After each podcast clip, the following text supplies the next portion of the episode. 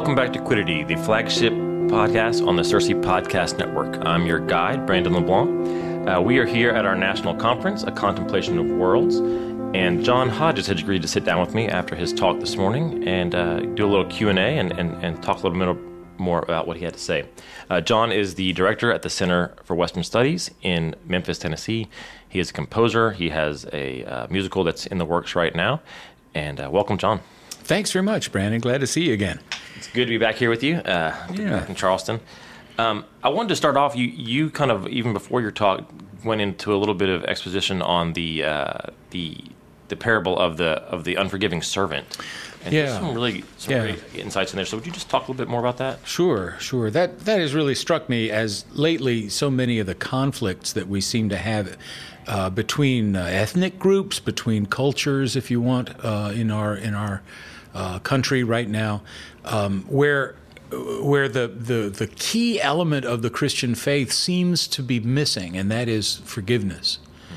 Um, we do we do evil to each other. You know, we we do sin against each other. We have in the past, and we do now. Um, it's not not changing. It's we're all broken people, and we do these things. However, God has forgiven us. And because he's forgiven us, he seems to think we should be able to learn to be like him. And that's the hardest thing for us to do. So I was struck by that, that parable where he talks about how the, uh, the uh, servant is forgiven 10,000 talents and then can't forgive his fellow servant 100 denarii, which is uh, nothing compared by comparison. Um, and I think the call for us to to teach a very hard thing, which is you have been wronged and yet you should forgive.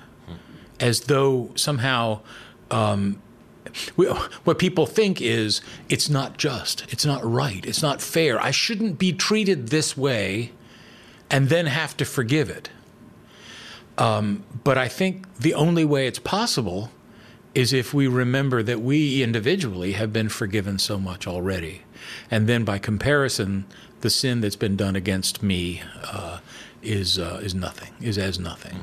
Uh, and it's only through that understanding, I think, that we can forgive. But the whole point was to say there's no way out of the conflicts that we've got unless we're willing to learn that lesson and, and forgive. And again, we can't forgive unless we've been forgiven properly ourselves. So it all hinges on that 10,000 talent debt that we are individually have been given, uh, have, been forgiven um, by the work of Jesus. Well, thanks so much for sharing that with us this morning. It was it just kind of really struck me uh, to think about that parable. Thanks. Um, yeah, I, it's been on my mind a lot lately too. And it's a very dark parable if you Yeah. look at it at the end. You know where where the the uh, the result of not forgiving is eternal damnation. That's literally what it is. And so, what happens if the church becomes the vehicle by which a teaching goes forth into the wor- into the world that those who have been offended need to have justice and not f- learn to forgive? What happens then? Then the the one source, the one hope we've got uh, for salt and light in the world uh, disappears, and we'll just be at each other's throats. Yeah, that was really what struck me. I, I think I had missed kind of that that end that you brought up so clearly this morning. That it's not just that he gets the debt put back on him by the king, but his it, that debt's going to now be paid through torture, not not through work that he can pay It off. can't. It can't be forgive. It can't be ending. It won't. It'll never end. Right. Um, yeah, it's horrifying. So uh, tell me again the name of your talk. And it was it, we were discussing. Right. I was talking about worlds. You know, the, the theme for the conference is worlds, right? Contemplation of worlds. And I was thinking, well, there are worlds. There's the the world, uh, you know, Augustine's idea of the city of man and the city of God. So they're two different worlds, and they uh, are in conflict with each other. But it dawned on me that that because I'm an artist and I wanted to be able to talk about the importance of teaching the arts uh, to to all these wonderful educators that are, that come to your conference, come, come to the conference. Um, I thought, well, what can I, what could I do? Well, the arts I find are the way to connect the invisible world with the visible world. So, so the art, our, our art is is the craft, the skill, if you will, of being able to take material objects and shape them in such a way that they reflect and communicate things that are invisible. Um, Gothic cathedrals, uh, you know, music, um, poetry, pa- paintings. Uh, sculpture are all opportunities to do that, just that. And if you so, so as an underpinning uh, foundation, you have this idea that there are two worlds. There's the visible world made up of material. There's the invisible world uh, that gives the visible world its meaning mm-hmm. uh, and definition and so on. Uh, so, um, why, why teach the arts? Because that's what it accomplishes for us. It gives us a, a, a, vehicle, a means, a communicational tool to be able to speak of the invisible to the next generation or to anybody uh, through the material. You know, just like we choose words for our sentences now, just as we're doing right now, we also choose color in our painting, or we choose uh, melody or harmony or rhythm or whatever in the elements of music. Um, the way we build our our uh, churches, um, everything has to do with making choices, this and not that. You know, mm-hmm. check. Chesterton, Chesterton said one time that that art is like morals. You have to draw the line somewhere. I've always thought that was very clever, but it's because you do. You have to make choices. Art is making choices. You choose this curve and not that one. You choose this color and not that one for this particular moment. You know, and all the elements of everything you're studying. So it becomes a skill at picking the right things to be able to get across the things that are invisible, can't be seen. You know, mm-hmm. and so I was thinking more in terms of the worlds, the, the, two worlds that were created when God made the world that is, um, uh, the visible world and the invisible world. And uh, in support of this idea that the, that the arts are doing this, um, I quoted uh, Romans 1 20, I think it is, that says that the invisible qualities of God are known, I'm paraphrasing here, are known, though, by what is made. Mm-hmm. And by what is, and I t- took that to mean not only made by God, but made by people, made by hands, you know. Um, we, we use, well, I'm saying the same thing over again, over again but um, we use the material to convey and communicate. Um, and that's what we're doing is we're talking between these two worlds. So I wanted to talk. It's easy to want to talk about, you know, don't don't love the world, right? Um, don't. Uh, the, the, world is a broken place, and uh, if you turn it into an idol, well, then it can be. Well, that's quite right and uh, understandable. But what I was interested more in is the two worlds that were made really before the fall happened uh, the visible invisible. All he's the he is the creator of all things visible and invisible. Right? We're told in Colossians. So uh, how do we make those things become clear? And of course, our the problem of our day I was trying to get to is that we as a culture have basically ignored the invisible part and focused our, all of our attention uh, in a kind of enlightenment rationalism on the material and the things that we can measure and so on. And uh, and of course you you not only do you misunderstand the material that way because it's for a purpose uh, uh, bigger than than that but uh, than our than our own sort of appetites uh, but also it means that you don't have any definition for what it's supposed to mean anymore. So we lose meaning if we give up the invisible part. And so if we're going to teach we need to be able to uh, inculcate or instill in our uh, in our young people uh, a love for this action of looking into the invisible, drawing it out, and making it manifest, and then passing it on. Yeah, that, that was one of the things um, you mentioned early on was that there's the the material is good, but it's mm-hmm. it's we've divorced it uh, from from the from the invisible. Right. Um, and right. the the two exist in a harmony. Uh, in fact, one of the, you know, you, you early on said in that, in that the adversary uh, is all about tearing that apart. In my exactly. mind, immediately went to uh, the wedding vows, and then yes. brought them a few minutes later, uh, and, and, it struck me that the when it says "let no man tear asunder," right? It's it's an instruction for us not to participate in the work of the of the devil. Of right? the devil, exactly uh, right. That That's what he's doing. Tear part of, of a family or take part in that, you've you've taken part in in that work. Um, I wondered if you could just talk a little bit more about other areas you see where we've we've done that tearing apart or that, that mm-hmm. tearing apart has happened mm-hmm. in society. Mm-hmm. Well, I brought up as an example, of course, Adam himself that that uh, he's made out of the dust of the ground and breath breath of God, uh, and the combination of those two things makes up the soul, the human person. Um, and I, I say that on purpose in the talk because I think we in our modern thought uh, think of the word soul as the invisible part of us. And I don't think that's what Genesis 2 7 is talking about.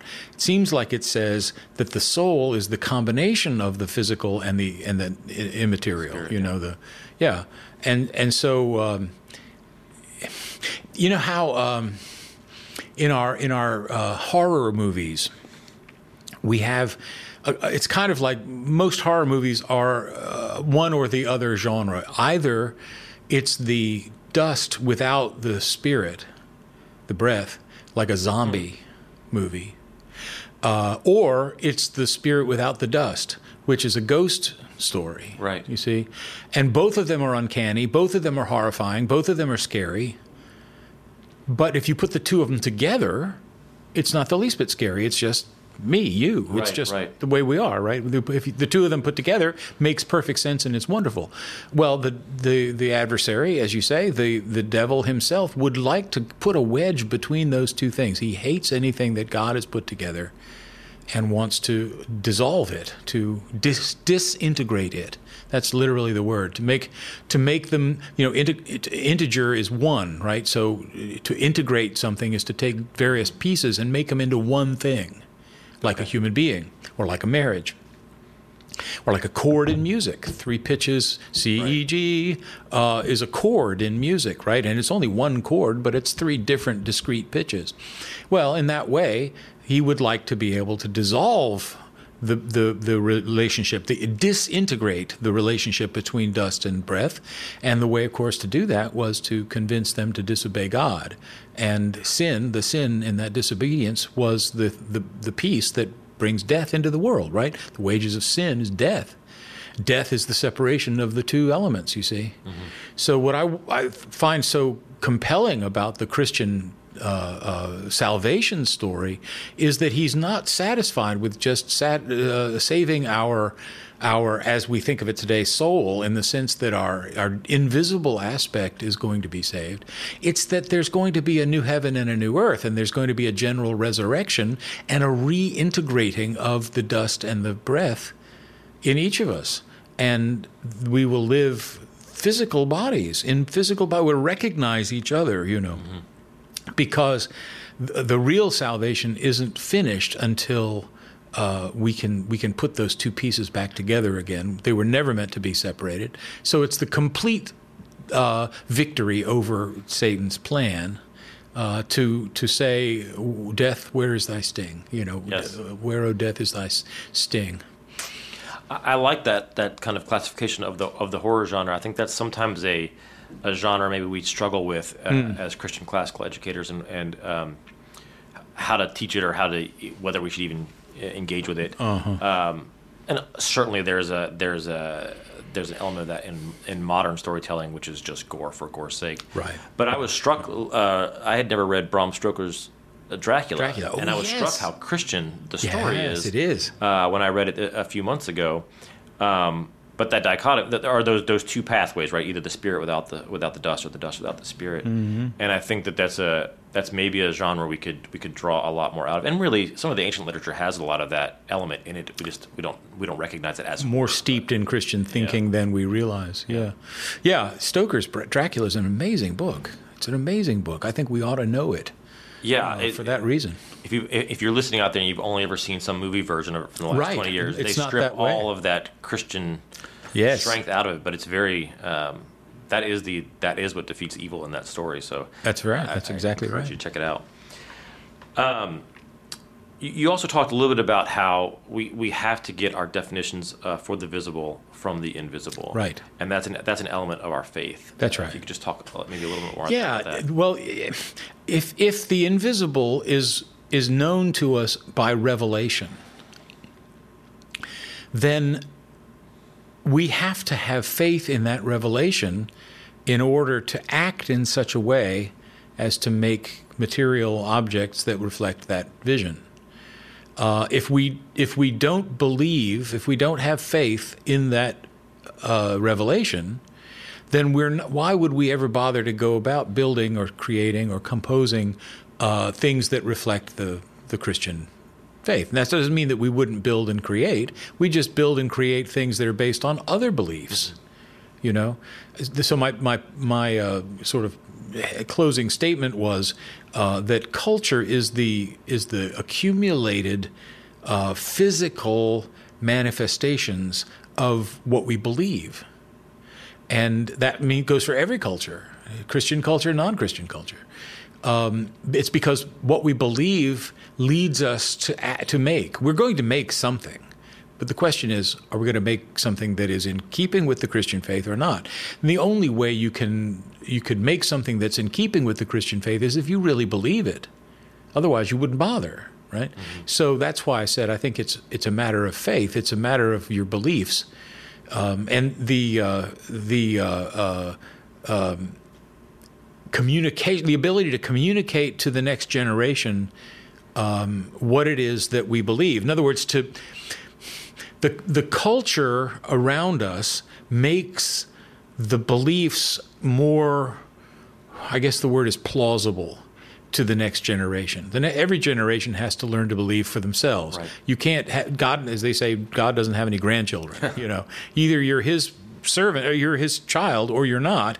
And if you are, it's because you have chosen to believe this yourself. Thanks be to God uh, to for the ability to do that. I mean, that's I don't take the credit for it, but I'm saying I think he, uh, I think we we have to make a culture that that is. Um, persuasive mm-hmm. that, that that reflects the things that we teach you know it's one thing to say um, materialism is bad and then live in a culture where all we do is buy things right. you know you think well it doesn't seem very plausible, you know. It Does, but but if you if you actually act the way that you believe, you know, like James talks about, show me your faith by what you do, what your works, you know, then uh, then I think when you then when you teach that this is the truth, there's some teeth in it. There's some gravity to it. I don't know what metaphor to use for that. Traction for it. Yeah, yeah. I, you told a story actually that was encouraging to me uh, about a, a, younger family member of yours who's finished their first year of college and yeah. has been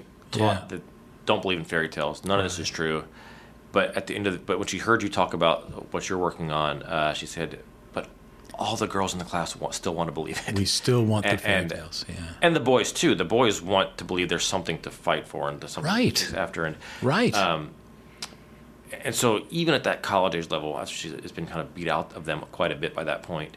There's that there's that imagination that wants it. So how, how yeah. can we yeah. how can we stoke that in, in our students? Wow, that's that's what education I think really should be for. That's what we should be doing in our in our work as classical educators, we ought to be giving them the stories and the music and the, the painting and the you know all of the all of the, the the cultural artifacts that reflect and deepen mm-hmm. our appreciation for the invisible. Um, if, if, you have a well, it's, it's, very obvious when you think about things like the scriptures. Um, in in the church I was in just recently, uh, every just before the sermon. Uh, uh, the sermon uh, uh, scripture would be read, and then at the end of it, we would say, all men are like grass and all their glory is like the flowers of the field. And then the congregation would respond, the grass withers and the flowers fall, but the word of God stands forever. And then the pastor would do his, his sermon, right? That was a little ritual that we did. Okay, well, I know the Brahms Requiem. I've conducted it many times, and uh, there is a there is a movement dedicated to that scripture, the second movement of the Brahms Requiem, and he he uh, ta- he he he gives you music that talks about the first half of it. That is, all men are like grass, and all their glories like the flowers of the fields. The grass withers, and the flowers fall.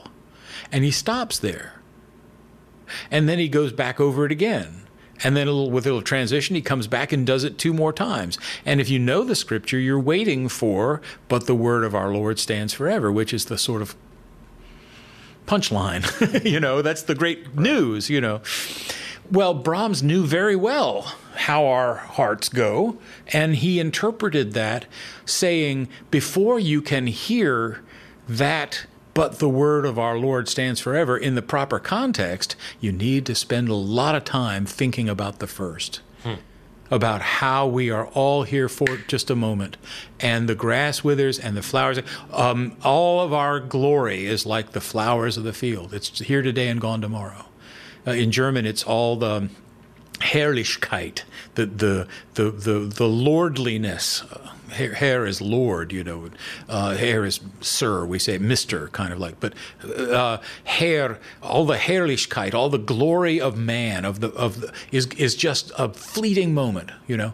And we pass over that very quickly. Well, what I'm saying is, listening to that music and listening to it in the way that Brahms interpreted it, Right. I get a far more profound moment in my heart, in my my soul, uh, when he finally says, "Aber des Herren Wort bleibet in Ewigkeit," but but the word of the Lord stands forever in Ewigkeit, in eternity. Um, it makes the hairs on your head stand up with joy and with astonishment and all that.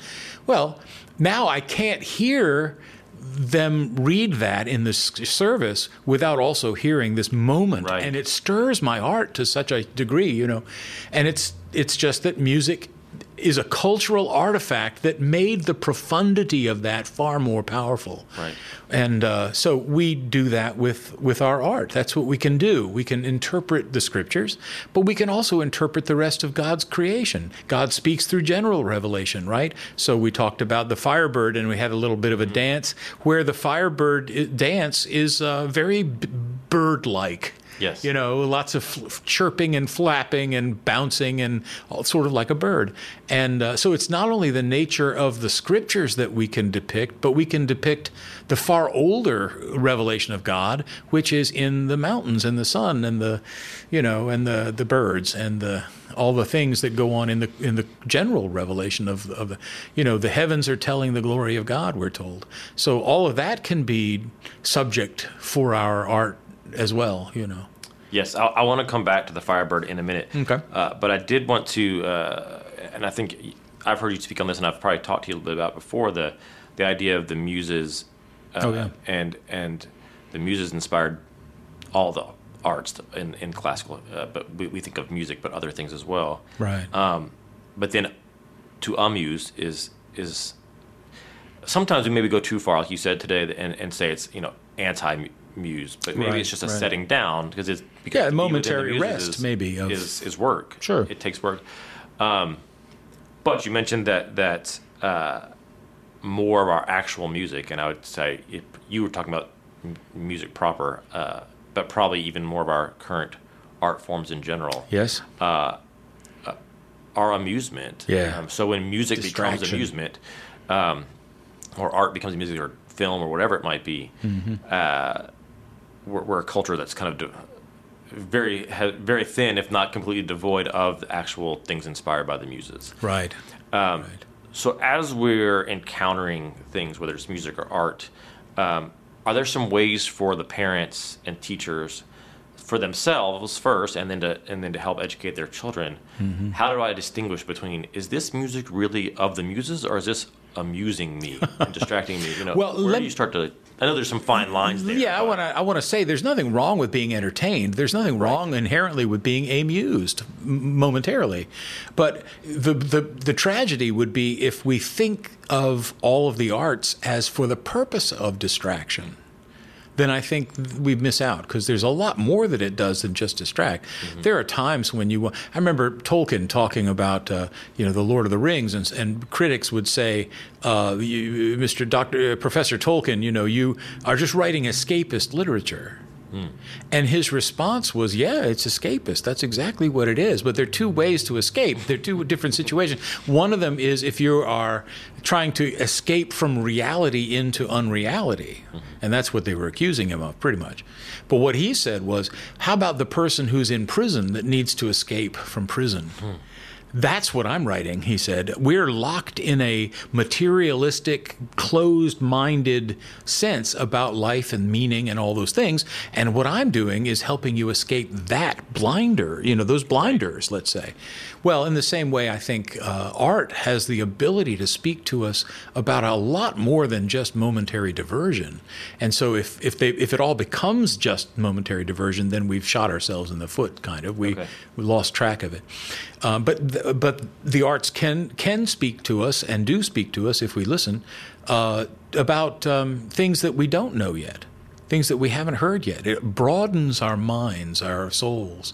Uh, I heard a, a, guy say one time that uh, uh, uh reading, um, what did he say? Reading. Um, um, well, he meant reading great books, but he said a particular book, and I can't think of what it was. But reading great books won't save your soul. And of course, that's true. But, he said, after reading great books, there'll be more of a soul there to be saved. Hmm. So it's a matter of growing yourself into your humanity. Right. That's what we're after with the, the education that we're offering here. That I, yeah, becoming great souled as, yeah, as a person. That's right. That's right. And then there'll be more of you there. that's what I want to see. Well, I do want to come back to the Firebird. Uh, that was uh, for our listeners uh, in the talk. You should go listen to that. There, there's some excellent. John took us through some of the actual music, and, and uh, for those of us uh, who have some music background, uh, picked up on some things, and those who didn't, he really walks us through it very well. Um, but in particular, the the use of I'm, I'm, blanking on the composer now. Stravinsky. Stravinsky, thank you. Um, of of capturing the physical world mm-hmm. uh, in expressing it musically. Yeah. Um, you know, that's what, like you mentioned, that's what great artists do. They capture something, so whether it's physical into musical or physical into painting, um, or something invisible. Or the invisible yeah. into those things. The natures of things I was hoping to get across. Yeah. Yeah, the, the invisible natures of things. And what struck me about when you talked about he kind of layers the the sounds for the bird, right? Mm-hmm. captures yes. the fluttering, the tweeting and the bouncing of the feet. Yes. Um, which I didn't catch all of it until you started showing the pieces, but but I but before you even started breaking those pieces out for us, mm-hmm. I could envision the bird. Yes, you did it so well. Yes, but then I could hear, oh, that's how he's doing the feet bouncing as you walked us through. And the the word that jumped out to me from you is that um, the kind of awareness it takes. So I wonder if you could just speak a little bit about uh, how we become more aware in order to to be sub creators to, to mm-hmm. create well. Mm-hmm. Well, in eh, I'll use music as an example, but it should apply to all the other arts, uh, the, uh, all the other art forms. Um, the there are elements in music, just like there are elements in painting or uh, architecture, and uh, the elements in music are uh, variables that the composer uses uh, in differing.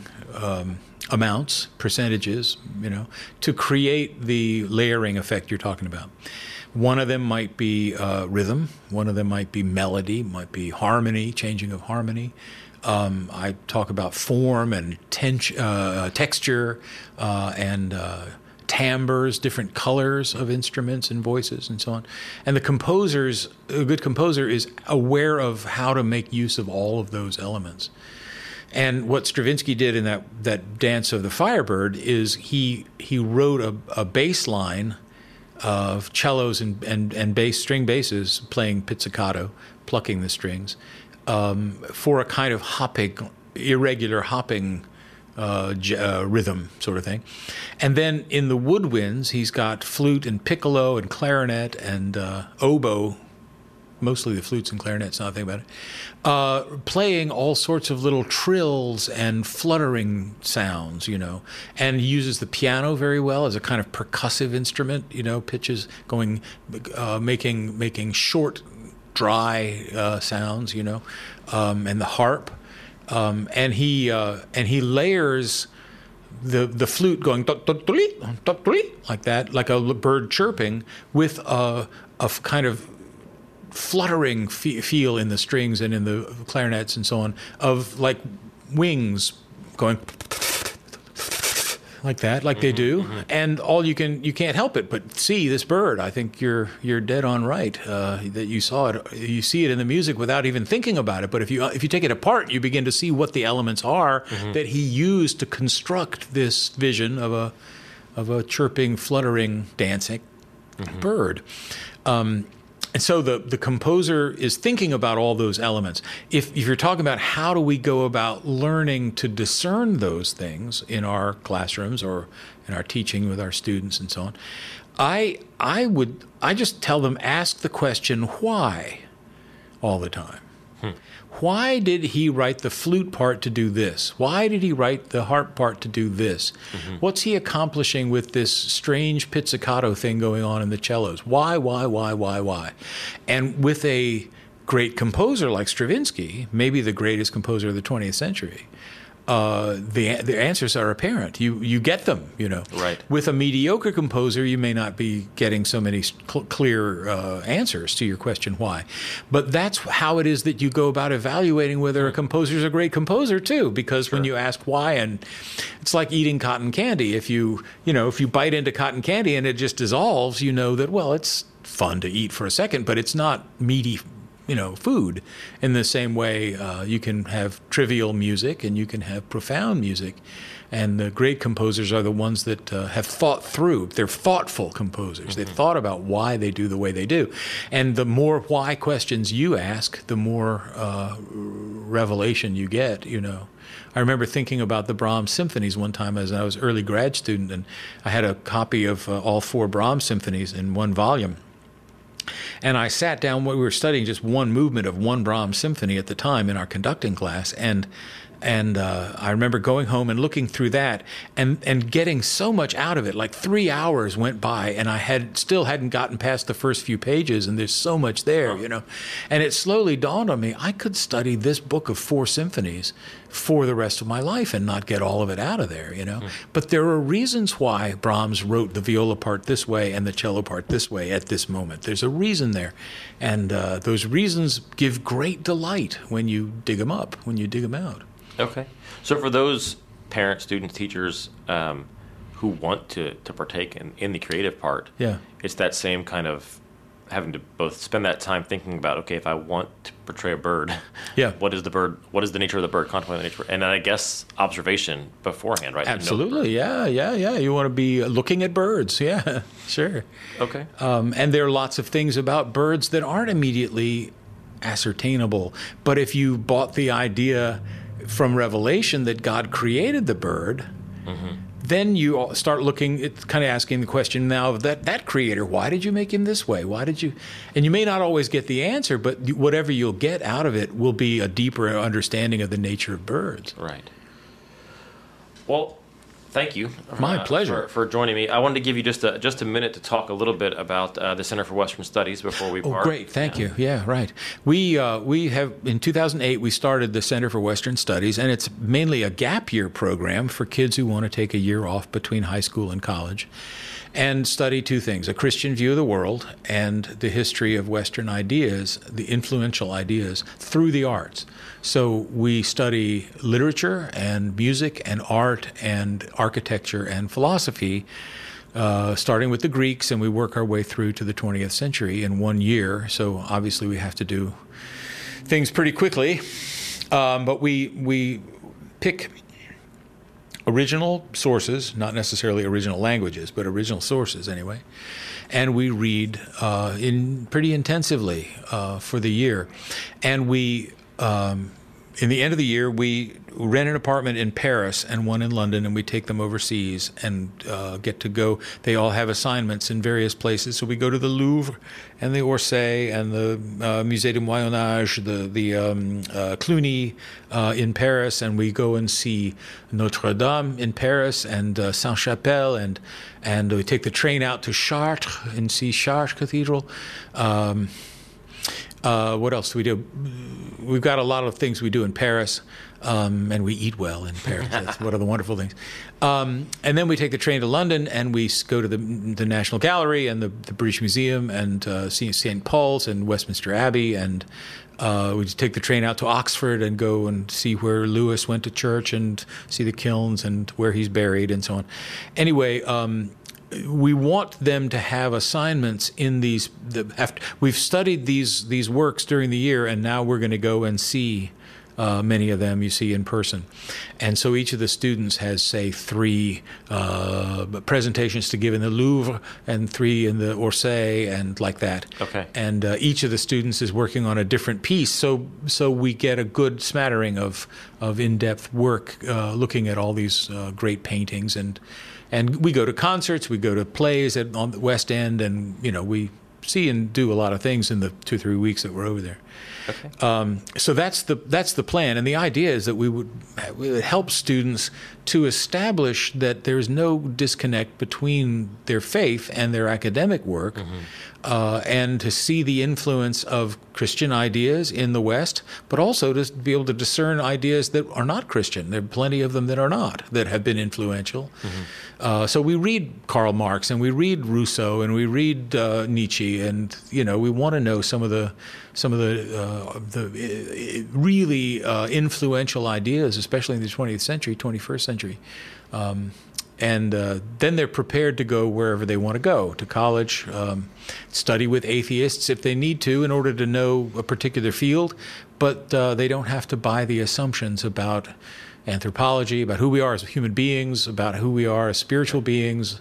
All those things won't get uh, sort of trampled like they often do. As you know, a lot of our young people go through church and, co- and uh, schools, uh, Christian schools, and they go off to college and they lose their faith. Mm-hmm. And that's horrible. What are we doing wrong? I wanted to ask. You know, what are we doing wrong? So this is an attempt to get a few people to see clearly how to navigate those very difficult waters uh, and do good academic work without losing their faith. Uh, where can people find out a little bit more about the? Right. Uh, our website is uh, centerws.com, C E N T E R W S.com. Uh, and there you can get an explanation for everything. We have our application on that uh, website.